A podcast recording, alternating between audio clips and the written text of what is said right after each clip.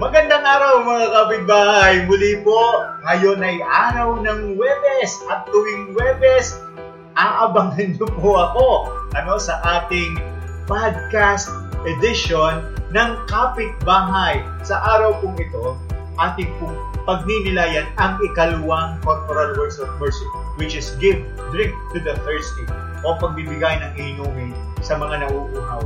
Mga kabibahay, may kwento po ako regarding diyan. At dito po natin uh, paiikutin yung aking pagninilay sa second corporal works of mercy na ito. Mga hayaan niyo po ikwento ko po ito. Nung kami po ay nasa sa Oblates of St. Joseph Institute of Catechetics, kami po ay merong isang sa isang subject po namin kami ay pinalabas, may project kami. At ang project ay magbigay ng catechesis para sa mga marginalized sector. At ang napili po namin ay ang mga may sakit. Ang, ang project po ito ay nangangailangan ng iba yung pag-iingat. Very sensitive po ang project na napili namin.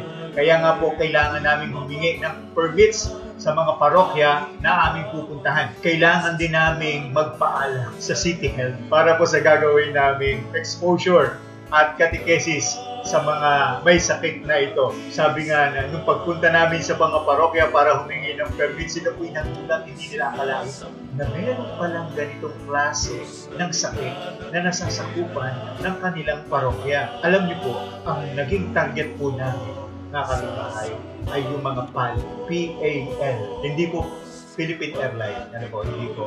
Kung hindi, person afflicted with leprosy. Tama po kayo, mga kapitbahay. Leprosy po, ketong.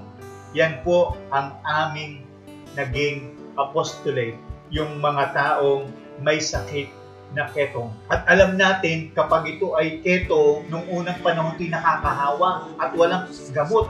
Pero ngayon po, meron na naman. Ang sabi ng City Health, maraming pinagbilin, huwag na huwag kaming hahawak sa pasyente dahil may possibility pa rin na kami ay mahawa sa sakit. Unang araw na kami bumisita, pinakilala sa amin yung pal o naka-wheelchair.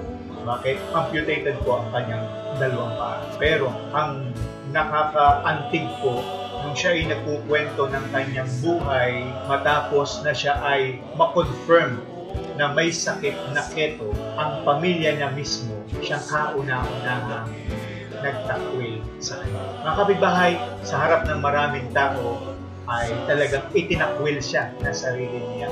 Ang kabutihan ng Diyos ay gayon na lamang, kaya merong kumalina sa kanya at alam niyo kung sino yung kanyang bianan ang Diyos, ang banal na Espiritu ay kumikilos. Sabi nga, the Holy Spirit is at work 24-7. Kaya nga, during the catechism, yung gospel reading for the day is all about the healing of Jesus sa tao may sakit na ito. Nagkatingin kami ng mga kasama ko. Bakit? Kasi hindi alam ng kanyang bianan na ang sakit mo ay ketong. Kaya nga, ingat na ingat. Ang alam kung bakit naputol ang kanyang paa ay dahil siya ay may sakit diabetes. Kung paano na ibalik namin ang kanyang kalooban, papalapit sa Diyos para maramdaman niya muli ang pagmamahal ng Diyos sa kabila ng abandon sa kanya ng kanyang sariling pamilya, sa kabila ng pagtatakwil sa kanya, akala niya katapusan na ng kanyang mundo. Akala niya wala ng taong tatanggap pa sa kanya. Pero ang kabutihan ng Diyos ay gayon na lamang. Merong kumupkup sa kanya.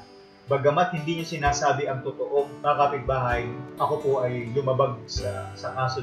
Sa tuwing ako'y dumadalo sa may sakit, lagi po akong may pagyakap at paghalik sa may sakit. Kahit anong uri ng sakit meron ka, hindi po yun usapin sa akin.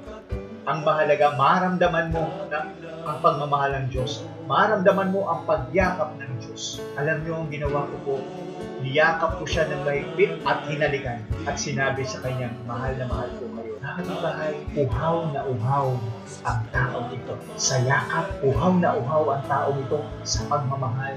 Uhaw na uhaw ang taong ito sa pag-unawa at pagtanggap sa kanya sa kung anong kondisyon meron siya. Mga kapitbahay, hindi kaya ng aming kalooban na makita siyang ganun. I take the risk na pag nakapagpasaya ko ng tao. Ang mahalaga, naramdaman niya ang Diyos sa akin na hindi siya pinabayaan.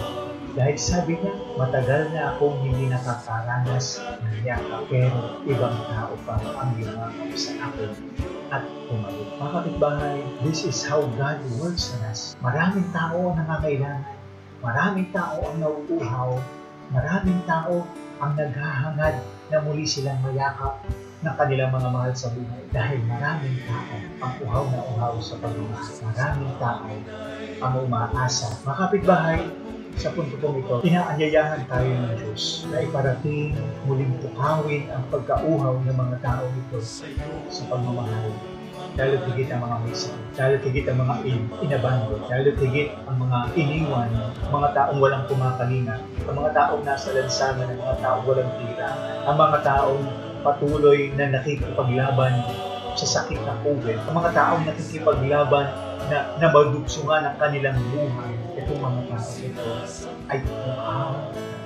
Kung paano sila mauhaw, ganun din ang pagpauhaw ng Diyos sa pagmamahal sa atin. Habang siya'y nakabayubay sa krus, binita niya, I thirst. Nauuhaw siya sa pagmamahal ng tao. Nauuhaw siya sa pagtanggap sa kanyang tao. Sa kabila ng lahat ng ginawa para sa sambayanan ng Diyos, nag-alay pa rin siya buhay doon sa krus. Mga kapitbahay, iiwanan ko po ang tanong na ito sa inyo. Ano yung pwede kong magawa para maibsan ang pagkauhaw ng aking kapwa? Anong pwede kong magawa para maibsan ang pagkauhaw ng Diyos sa akin? Mga kapitbahay, Maraming maraming salamat po sa inyong pakikinig. Maraming maraming salamat po sa patuloy na pagsubaybay sa ating tuwing Webes. At muli po, mula dito sa parokya ni Santa Rita de Cassia, hanggang sa susunod na Webes, mga kapitbahay.